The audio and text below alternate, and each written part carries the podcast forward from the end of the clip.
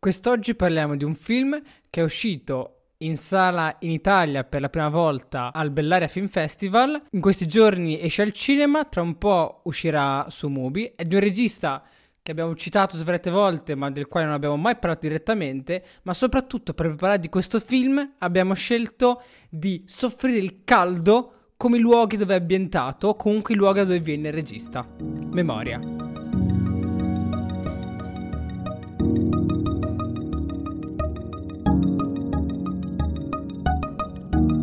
Prima opera fuori dalla Thailandia per Apichatapong. Dopo tu dirai il nome completo perché sicuramente sei molto più bravo di me, eh, ma so che si può far chiamare anche Joe, quindi credo che utilizzeremo questo nome americanizzato che secondo me è molto semplice. Eh, arriva dal 2021 dal Festival di Cannes e finalmente, come hai detto, riesce a sbarcare in cine, al cinema, prima debuttando in anteprima nazionale al Bellaria Film Festival, di cui abbiamo già parlato e cui abbiamo parteci- in cui abbiamo partecipato, poi arrivando a una distribuzione eh, un po' più grande in tutta Italia, non in tantissime sale certamente, ma è possibile vederlo ancora al cinema e arriverà poi verso ad agosto direttamente su Mubi. Se riuscite a recuperarlo in sala, sicuramente ne vale la pena. Partiamo dalla trama in breve. Per tutto il film noi seguiamo la protagonista Jessica che proprio dall'inizio del film sente un enorme tonfo non riconducibile a nulla di fisico. Questo man mano sembra portarla alla follia, in realtà la porta a scoprire una realtà, diciamo, nascosta. Difficilissimo spiegare questo film. È difficile spiegarlo, eh, ma è anche alla fine difficile, secondo me, seguirlo. Però questo non deve essere visto in una maniera negativa, perché, ecco, partiamo dal titolo memoria. Ecco, in questo caso secondo me il regista ti mette già un'importante chiave di lettura allo, allo spettatore per quello che è il significato eh, del film. Perché poi da lì in poi sarà come se noi fossimo eh, Jessica, Tilda Swinton, che dovremo andare a scavare nei meandri eh, della sua mente per cercare di capire il messaggio eh, universale e di mondo praticamente connesso, continuamente connesso tra, tra esso, che Appicciata Pong ci vuole mostrare. Ora, è difficile da parlare soprattutto della trama perché secondo me è un film che si basa principalmente sulle sensazioni. Ecco, farei un passo indietro però, perché chi è Appicciata Pong? Allora, a Pichat Pong, where is it cool? Perfetto, eh. adesso questo lo, io, io lo chiamerò così. lo utilizzeremo probabilmente come copia e incolla in molte parti dell'episodio. È un regista, sceneggiatore, quindi considerabile un autore, e produttore thailandese. È importante che sia un produttore, poiché lui fin da subito eh, si è autoprodotto i suoi film, cioè il suo primissimo film l'ha prodotto con la sua casa di produzione che è Kick the Machine. Questo perché lui è totalmente fuori dall'industria cinematografica thailandese, quindi i suoi film sono totalmente indipendenti, quindi fuori dal sistema. Infatti, per sua fortuna e nostra fortuna, è molto apprezzato soprattutto in, nei festival europei. Il suo primissimo film eh, viene reso pubblico internazionalmente al Rotterdam, quindi un altro festival eh, di film indipendenti molto importante dove i film presentano una forte componente autoriale e già da successivo Beastfully Yours eh, vince il Uncertain Regard di Cannes e da lì in poi diciamo che è, su- è consuetudine che i suoi film escano a Cannes, tranne un paio a Venezia e tant'è che anche lo zio Bonmi, che si ricordava le vite precedenti, ha vinto la Palma d'Oro a Cannes, mentre il suo ultimissimo, quindi il film del 2021, Memoria, anche questo ha vinto il premio della giuria come già un film nel eh, 2004, Tropical Melody. Però a parte eh, che diciamo, fatto, abbiamo fatto, ripercorso la sua carriera attraverso i premi, io vi consiglio anche di guardare molti altri film, non ne ha fatti troppi, anche se come andremo a parlare già pochi ti durano tanto.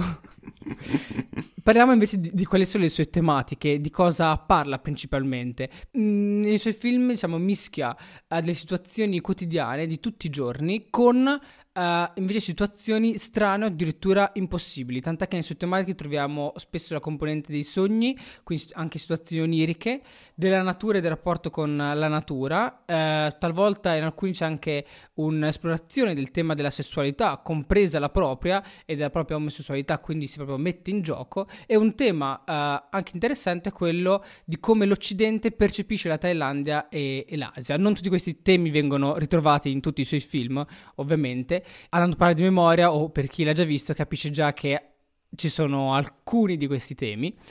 Come dicevo, lui mette eh, sia situazioni quotidiane, quindi vita, di vita di tutti i giorni, qualsiasi, con invece situazioni strane, addirittura impossibili, tant'è che in alcuni film ritroviamo anche la presenza di spiriti, eh, fantasmi scimmie di, di, parenti morti o scomparsi, creature mitologiche e tutto questo mondo di spiriti e creature mitologiche in realtà è, sol- è subito sotto la superficie rispetto al nostro. Anche questo perché visto memoria può rendersi conto uh, di qual è il mondo che Apichat Ponga vuole descrivere e soprattutto come lo fa.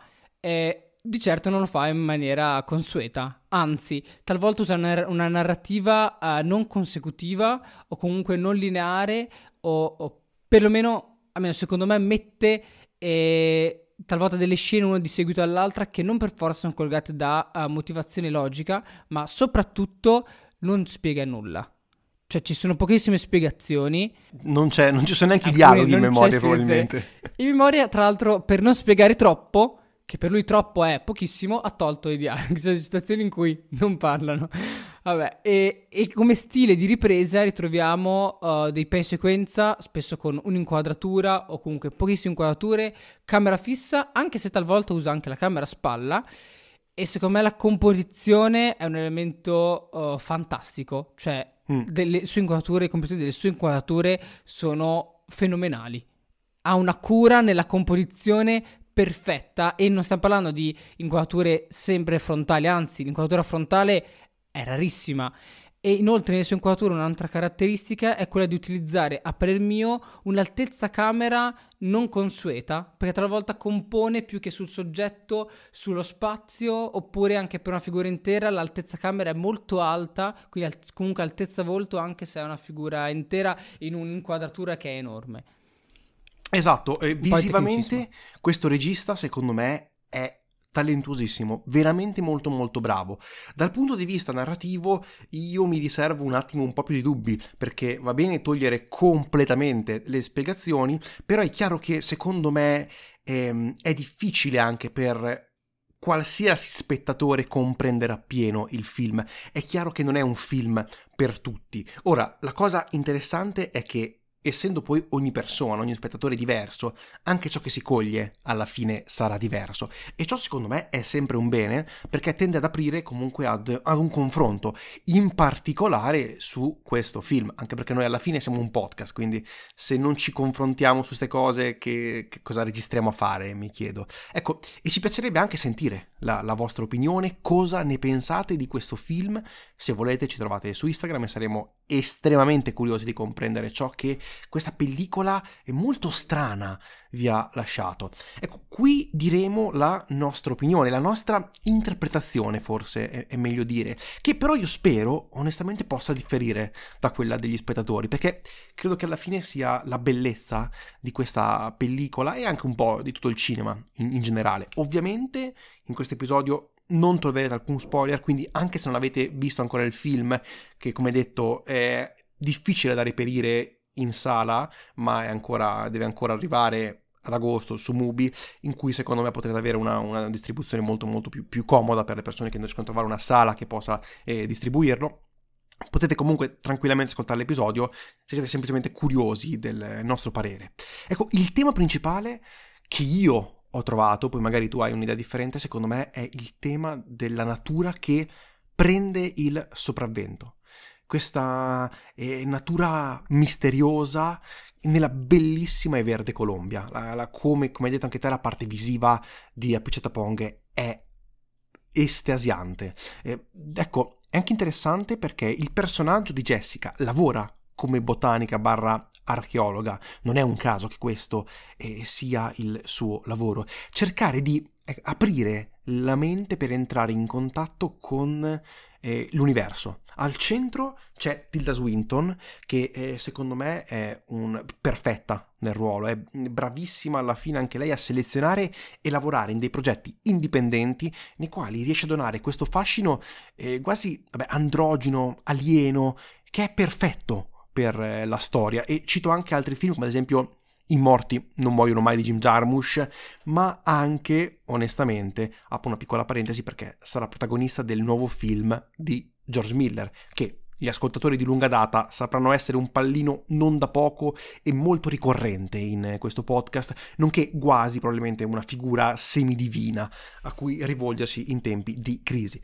Tilda Swinton, però, è perfetta. È perfetta perché riesce a trasmettere questo senso di eh, confusione che la storia vuole creare. Non dà una opinione, non vuole portare lo spettatore da qualche parte. Lei è semplicemente parte di questa, di questa scena, parte dell'inquadratura, parte del mondo.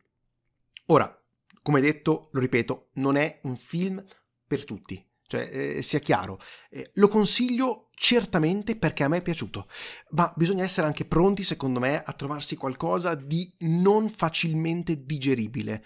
E, e non è una questione di eh, conoscenza del cinema o no, perché è un film che secondo me va molto anche a, a pelle fino a dove si può spingere alla fine un regista che voglia essere indipendente in termini di presa sul pubblico? Secondo me è una domanda che è importante, dobbiamo porci, dobbiamo porci in generale, ma eh, questo film mi ha, mi ha fatto porre. Ora, la risposta secondo me è che può andare dove gli pare, perché tanto il film è suo, lui è l'autore e anzi ben venga che porti queste eh, nuove idee, ma è chiaro che potrebbe comunque essere una barriera per, per, molte persone, anche persone che hanno comunque eh, una certa conoscenza eh, del cinema. E poi lasciami dire una cosa, io ho sempre avuto una incredibile fascinazione per i film nei quali all'apparenza non succede nulla, perché in questo film all'apparenza non succede nulla. In realtà sotto accade il mondo. Ecco, Alcaraz probabilmente era il perfetto esempio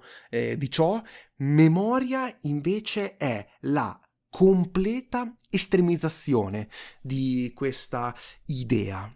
Perché? Perché tende ad espandere tutto, ad espandere le inquadrature, ad espandere la storia, a, ecco, rende l'area, l'aria del film estremamente rarefatta e questo mi ha particolarmente affascinato. Però chiaro, non è da tutti, cioè posso comprendere no. che a una certa ti possa venire sonno guardando questa pellicola. Sì, nel senso... Io ho visto persone dormire in sala per questo film. nel senso... Non posso dargli torto, non posso dargli torto. Però è, è così, cioè... È... Per questo tipo di film, che può essere benissimo considerato sperimentale, ci sta che la dilatazione estrema porta a eh, addormentarsi in sala. No, non, è, non, è, un problema, è, è bisogna accettarlo, poi se vuoi rivederlo te lo riguardi un'altra volta. E, però sì, la dilatazione dei tempi, soprattutto in certe, in certe scene, è proprio estremizzata. Forse ci potrebbe essere qualcosa oltre a quello, sì, però eh, sentivo anche altre persone, anche secondo loro era proprio l'apoteosi di questa dilatazione dei dialoghi, cioè botta e risposta dilatatissimi e di questi tempi eh, lunghissimi. Eh, ovviamente devi accettarlo o non accettarlo, se non accetti non è un film che vai a vedere, se invece lo accetti o comunque ci provi, provi a seguire questo film. E come detto te, la Tilda Swilton nel ruolo di Jessica è fenomenale poiché proprio la senti lasciarsi trasportare da questo fiume di confusione per tutto il film, cioè anche verso la fine del film noi siamo ancora lì e lei sta cercando ancora una risposta al suo problema, a questi eh, boati, a questi tonfi che ha probabilmente nella testa, sta ancora cercando una soluzione o un qualcosa per arginare questo suo problema e sta accettando di stare, diventando matta. Nel senso, l'accetta sembra sem- senza problemi. Mm. E poi ovviamente questo fiume la porta in realtà da qualche parte. Però per buona parte del film noi la, la spieghiamo um, in situazioni strane per, per, come le vive lei e soprattutto strane per quello, capi- per quello che capiamo successivamente. Però sì, capisco perché questo film può dare sonnolenza acuta proprio come sintomo. Lasciando da parte un attimino tutta la parte di trama, concentriamoci secondo me sulla cosa più bella che ci può dare questo film e su quale secondo me siamo molto d'accordo, cioè dal punto di vista registico. Io però vorrei partire prima, se me lo permetti, parlando di una cosa che di solito non menzioniamo quasi mai. Ed è l'uso assolutamente maniacale del sonoro. Non so se anche tu l'hai notato. Assolutamente sì. Per questo film il suono è pazzesco. Quindi se volete, se lo andrete a vedere eh, non al cinema, quindi eh, su Mubi quando uscirà, solo su Mubi, non potete vedere da nessun'altra parte. Ehm, vi prego di usare un, delle cuffie, un sistema, un sistema buono, almeno la prima volta che lo vedete, perché il suono comunque già di per sé è importante poiché parte, il, il film prende parte con questo suono, quindi l'importanza del sonoro è estrema in questo film. C'è un, un boato che è poi un motore come della storia stessa, no? E, però al tempo stesso c'è anche secondo me una amplificazione dei suoni di sfondo che è proprio strabiliante dal punto di vista per come è proprio semplicemente eh, trasposta nelle, nelle casse del, del, cinema. Cioè è proprio appagante per l'orecchio dello spettatore e, e si nota un livello di cura che è incredibile, secondo me, ma anche nelle scene comunque di, eh, fra virgolette, silenzio, si riesce comunque a carpire questo rumore bianco di fondo, oppure una finestra aperta che lascia passare il suono degli uccellini, o comunque il rumore elettrico di un neon acceso. Non c'è mai proprio il silenzio assoluto. E è chiaro che, secondo me, il regista l'ha fatto tendenzialmente apposta, cioè è voluto, perché siamo di fronte a un regista che sa utilizzare perfettamente non solo lo spazio, e lo vedremo, ma anche il suono, per arricchire questa, eh, ogni sua scena, arricchire di significato ogni scena che vuol far passare. Come detto, per assurdo, la parte meno importante sono i dialoghi. Assolutamente sì, poiché la maggior parte alla fine sono pressoché inutili, tranne uno alla fine, le altre sono, sono, sono superflui, sono, eh, come dicevo prima, dialoghi che possono esistere in qualsiasi situazione, quindi vita quotidiana effettivamente. Ed ecco quindi che lasciano spazio, secondo me, a questo sonoro esterno, a sonoro ambientale, che veramente bisogna fare i complimenti, secondo me, a tutto il reparto eh, fonico perché hanno fatto un lavoro incredibile. Ecco, aprirei anche il capitolo sull'UFO dello spazio, per, per parlare poi anche di, della fine delle inquadrature, no? Dal punto di vista più registico e fotografico. Eh, perché appoggiata Pong, Joe, riesce a essere eh, molto tridimensionale. Ogni, ogni, inquadratura è ricca, è moderna, ma al tempo stesso un moderno che si mischia alla natura. Ecco quindi che lo spazio attorno a cui eh, Tilda Swinton eh, lavora parla molto di più della storia rispetto ai personaggi stessi. È tutto collegato alla fine, probabilmente anche troppo, perché è uno stile che lascia molto, eh, permettetemi il gioco di parole, spazio allo spettatore, che di solito, come detto, è sempre un bene, però certe volte rischia anche che abusandone troppo possa diventare comunque più difficile comprendere e seguire una storia di più di due ore. E qui questo può essere comunque il caso, però bisogna comprendere che, eh, anche tu ne hai parlato, è alla fine il suo stile. Bisogna capire che questo è lui come regista, è questo che sa fare, è questo che vuole mostrare. Ecco quindi che quando allunga, dilata volontariamente delle inquadrature in cui i personaggi neanche ci sono, perché o non sono entrati ancora o sono appena usciti dal campo della cinepresa. Ecco quindi che bisogna subito capire che è il suo stile e dà un significato, lo fa perché c'è un motivo.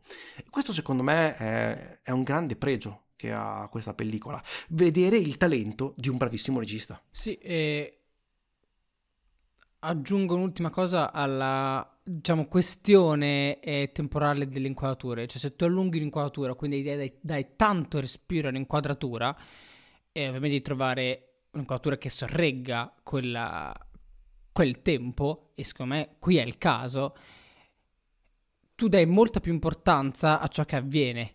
Se l'inquadratura è breve, il respiro è corto, e dai importanza a quello che vedi in quel momento e poi basta. Quindi se l'inquadratura è lunga, tu ti, ti vai a concentrare tanto di più e cerchi di capire e comprendere maggiormente e in questo caso l'unico personaggio che vediamo praticamente sempre, quindi lei, quindi la, la sua situazione. Per questo, secondo me, va a dilatare tantissimo le inquadrature, perché deve mettere lo spettatore in una posizione di ok, mi devo concentrare su di lei, devo capire quello che sta succedendo, perché dato, va bene che non mette dialoghi e dilata tantissimo eh, qualsiasi cosa, però alla fine la, spiegare comunque il film anche potendo far spoiler, non è proprio facilissimo. sì, anche, anche, volendo comunque è complesso. Eh, però è interessante come queste inquadrature abbiano un significato maggiore rispetto al resto della storia, quello che vuole magari proprio raccontarsi a parole. Quindi c'è questo spazio e suono che secondo me rendono la pellicola proprio molto affascinante, molto interessante, perché il tempo, come detto, allunga il tempo viene allungato, si allunga eh, il tempo anche effettivo eh, della pellicola, gioca molto comunque con il montaggio, c'è questa ricercatezza che a tratti non posso non negare che sia anche estenuante e delle volte comunque anch'io ho trovato eh, comunque della difficoltà guardando questa, questa pellicola se vogliamo proprio muovere una critica, però ecco che questo eh, tempo molto allungato eh, riesce a entrare perfettamente in quello che vuole rappresentare. Joe a Pong. Ed è difficile trovare dei registi che riescano a farlo eh, al giorno d'oggi o comunque in generale. Vorrei adesso aprire un attimino il capitolo per la fotografia, perché l'ho trovata come un altro punto ben riuscito di questa pellicola e mi ha ricordato un pochino un mix tra Alcaraz e eh, se ricordi anche First Cow che avevano citato come uno dei migliori film dello scorso anno, secondo noi. Tu che sei un po' più tecnico, io vado più a, a, a, sentimento, tu che sei più tecnico magari puoi, puoi spiegare sì, meglio. Eh, prima della fotografia eh, vorrei ridire nuovamente quante inquadrature sono fantastiche, le inquadrature proprio di composizione, che quindi è una, è una, cosa a cavallo tra regia e, e, fotografia, soprattutto quelli degli spazi, cioè ci sono degli spazi enormi, talvolta come dicevo, dei punti camera più alti di quello che dovrebbero essere. Come avevo detto all'inizio, c'è una scena in cui è un'inquadratura molto alta, quindi è un campo largo, però l'altezza camera è altezza del viso di lei. Di solito, se tu stai molto lontano e per fare una figura intera, la, la camera la vai a abbassare.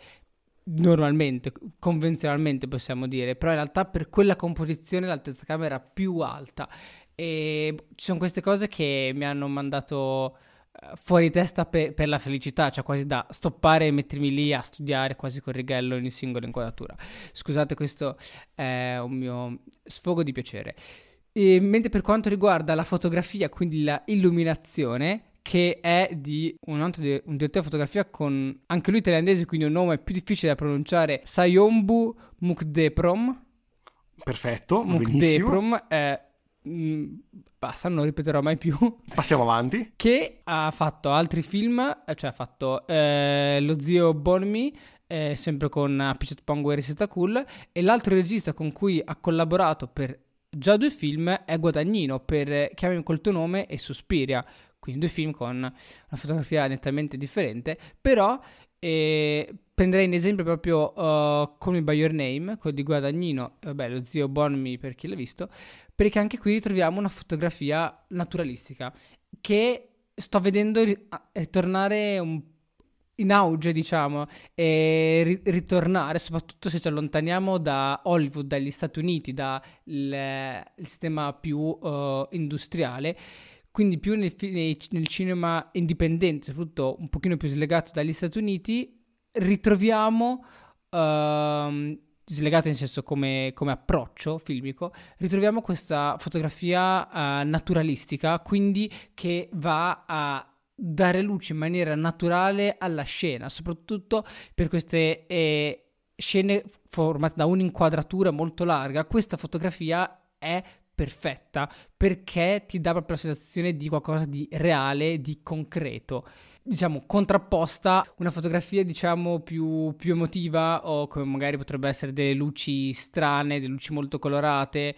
E Uncut Gems ha una fotografia totalmente non naturalistica, anche per colori, diciamocelo, ma eh, io trovo anche in, nella fotografia verso la quale sta andando uh, Hollywood, ritroviamo che tendono a mettere, anche se fanno uh, volutamente un errore, a mettere la fonte di luce alle spalle le spalle eh, opposte alla camera, cioè tu hai un soggetto, hai la fonte di luce e la camera, se ci fosse un'immagine sarebbe molto facile, in podcast è un pochino più difficile, e diciamo che la camera inquadra eh, prevalentemente il lato in ombra del soggetto, non quello illuminato. Questo ovviamente, dato l'avanzamento tecnologico, è possibile, e una volta invece era mo- molto, pe- molto più difficile riuscire a rendere questo effetto visivo, questo è l'effetto fotografico. Oggigiorno invece si tende a illuminare il lato in ombra rispetto a quello in, in luce e come dicevo in alcuni film si possono vedere proprio degli errori fatti apposta per mantenere questa uh, qualità vi- questa qualità visiva e personalmente a me non piace, io preferisco proprio la fotografia naturalistica, proprio quella di creare l'illuminazione del, del luogo e, e, e, quella è, senza dover fare questi sistemi per andare incontro a un'estetica eh, più o meno appagante. Però vabbè, questa è la mia opinione. È sicuramente molto molto interessante, come hai detto questa idea della natura eh, ritorna e permea completamente questa pellicola.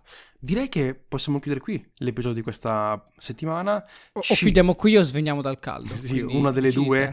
Eh, o comunque anche perché possiamo allungare al massimo qualsiasi parola per eh, far finta di trovarci di fronte ad un film di Apucetta Pong e quindi l'episodio durerebbe praticamente due ore ma in mezzo avremo, potremo tranquillamente riassumere il significato di due ore di episodio ma non faremo ciò perché probabilmente per due ore moriremmo come hai detto anche tu eh, veri disclaimer finali che potete trovare su Instagram Effetto Vertigo Podcast potete scrivere all'email effettovertigopodcast.gmail.com ci trovate su qualsiasi piattaforma dove di solito ascoltate i podcast, lasciateci qualche recensione, fateci sapere cosa ne pensate, cosa ne pensate di memoria, cosa vi ha colpito, se siete favorevoli come siamo stati noi, se siete magari anche con idee contrapposte, se non vi è piaciuto. Siamo molto molto curiosi di sapere la vostra opinione.